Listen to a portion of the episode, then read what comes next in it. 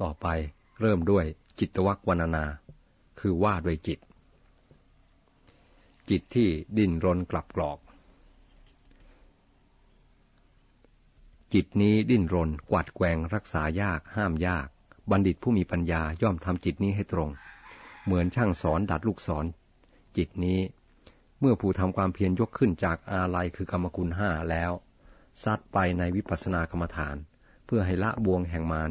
ย่อมดิ้นรน เหมือนปลาที่พรานเบ็ดยกขึ้นจากน้ำวางไว้บนบกดิ้นรนอยู่ฉะนั้น พระพุทธภาษิตนี้แสดงถึงลักษณะของจิตว่า ดิ้นรนกวาดแกงรักษายากห้ามยาก แต่ถึงกระนั้นก็ไม่เหลือวิสัยที่จะทำให้ตรงได้ แต่ต้องทำด้วยอุบายอันฉลาด เหมือนช่างสอนดัดลูกศรให้ตรง ถ้าไม่ใช่ช่างสอนย่อมทำลูกศรไม่เป็นฉันใดบุคคลผู้ไม่ชำนาญทางการฝึกจิตก็ไม่สามารถทำจิตให้ตรงได้ฉันนั้น ที่ว่าจิตนี้ดิ้นรนนั้น คือดิ้นรนอยู่ในอารมณ์มีรูปเป็นต้น ดิ้นรนไปเพื่อเกลือกลั้วกับอารมณ์นั้น ดิ้นรนไปหารูปอันสวย เสียงเพราะ กลิ่นหอมรสอร่อย สัมผัสอันยวนใจ เมื่อถูกกีดการจากอารมณ์นั้นด้วยสมถกรรมฐาน หรือวิปัสสนากรรมฐานย่อมดิ้นรนมากขึ้น เพราะไม่ได้สวยอารมณ์ที่เคยได้ เหมือนของที่คนเคยกินจนติดแล้ว ไม่ได้กินย่อมแสดงอาการทุรนทุราย ที่ว่ากวัดแกว่งนั้น คือไม่สามารถดำรงอยู่ในอารมณ์เดียว ไม่สามารถนิ่งได้ เหมือนเด็กหรือลิงไม่ไม่อยู่นิ่งในอิริยาบถเดียว หรือเหมือนใบไม้ที่ถูกลมพัดให้วันไหวอยู่เสมอ จิตนี้ก็เหมือนกัน ถูกลมคือโลกธรรมแปดบ้าง ราคะโทสะโมหะบ้างทำให้วันไหวกวัดแกว่ง ที่ว่ารักษายากนั้น เพราะหาอารมณ์อันเป็นที่สบายให้จิตได้ลำบาก ประเดี๋ยวชอบอย่างนั้น ประเดี๋ยวชอบอย่างนี้ และมักชอบตกไปในอารมณ์อันชั่ว ผู้มีปัญญาจึงต้องคอยเหนี่ยวรั้งอยู่เสมอ เหมือนโคพยายามจะกินข้าวกล้าอันเขียวสด เจ้าของต้องคอยเหนี่ยวรั้งไว้ได้เชือก เชือกที่สำหรับเหนี่ยวรั้งจิตก็คือสติ ถึงกระนั้นก็เหนี่ยวรั้งได้ยาก ดุลนิวารยัง เมื่อเชือกคือสติขาดมันก็ไปตามที่ปรารถนาอีก แต่บุรุษผู้มีความเพียรก็ต้องพยายามทำจิตให้ควรแก่การงาน เหมือนอย่างว่า ในช่างสอนนำเอาท่อนไม้มาจากป่า ปอกเปลือกออกแล้ว ทาด้วยน้ำข้าวหรือน้ำมันลนไฟ แล้วดัดให้ตรง เมื่อทำลูกศรให้ตรงได้ที่แล้วก็แสดงศิลปะยิงสอนหน้าพระที่นั่งของพระราชา หรือต่อหน้าชุมชน เป็นอันมากย่อมได้ลาบสการะและความนับถือฉันใด ผู้มีปัญญาในศาสนานี้ก็ฉันนั้นทำให้จิตอันมีสภาพดิ้นรนนี้ให้กระเทาะ เปลือกคือกิเลสออก ด้วยอำนาจทุดงขุด คุณ และการอยู่ป่าเป็นต้นแล้ว ฉโลมด้วยยางคือศรัทธา ลนด้วยด้วยความเพียรทั้งทางกายและทางจิต ดัดที่ง่ามคือสมถะ และวิปัสสนาทำจิตให้ตรงให้หมดพยศแหล่แล้วพิจารณาสังขารทำลายกองอวิชชาได้แล้ว ยังคุณวิเศษให้เกิดขึ้น กล่าวคือ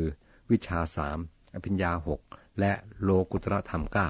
ย่อมได้ชื่อว่าเป็นทักขิเนยบุคคลผู้เลิศ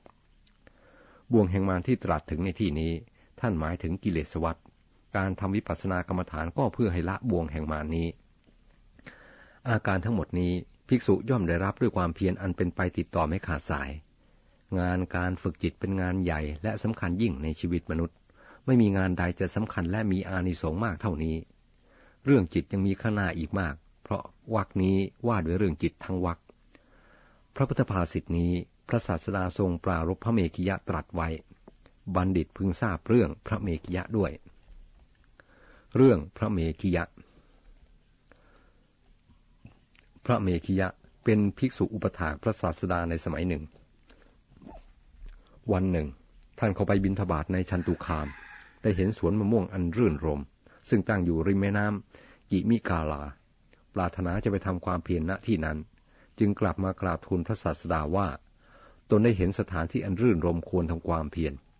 ขออนุญาตทูลาไปทำความเพียรที่นั่น พระศาสดาทรงตรวจดูอินทรีย์ของพระเมขิยะแล้ว เห็นว่ายังอ่อนอยู่ ไม่ควรเพื่อทำความเพียรด้วยตนเอง จึงทรงห้ามเสียถึงสามครั้งว่า เมขิยะ อย่าเพิ่งเลย เวลานี้เราอยู่ผู้เดียว ขอเธอจงรอคอยจนกว่าจะมีภิกษุบางรูปมาแทนแล้ว เธอจึงค่อยไป ดังนี้เป็นต้น แต่พระเมขิยะหาฟังไม่ ทอดทิ้งพระศาสดาให้อยู่แต่พระองค์เดียว ส่วนตนไปยังสวนมะม่วงอันรื่นรม แต่เมื่อไปถึงแล้วไม่สามารถทำความเพียรอย่างที่ตั้งใจได้ เพราะถูกวิตกทั้งสามคือกามวิตก พยาบาทวิตก และวิหิงสาวิตกครอบงำ จึงกลับมาสู่สำนักพระศาสดา พระศาสดาจึงตรัสว่า ดูก่อน เมขิยะ เธอละทิ้งเราผู้อ่อนวอนอยู่ถึงสามครั้งว่าให้รอก่อน จนกว่าจะมีภิกษุบางรูปมาแทน แต่เธอก็หาฟังไม่ เธอได้ทำกรรมหนักเสียแล้ว ธรรมดา ภิกษุไม่ควรตามใจตนเอง ขนาดปรารถนาสิ่งใดก็ทำสิ่งนั้นตามใจชอบ ไม่ควรตกอยู่ในอำนาจแห่งจิต เพราะจิตเป็นธรรมชาติอันแล่นไปเร็ว ควรทำจิตให้อยู่ในอำนาจของตน ดังนี้แล้ว ตรัสพระคาถาว่า พันดนังจะพลังจิตตังเป็นอาทิ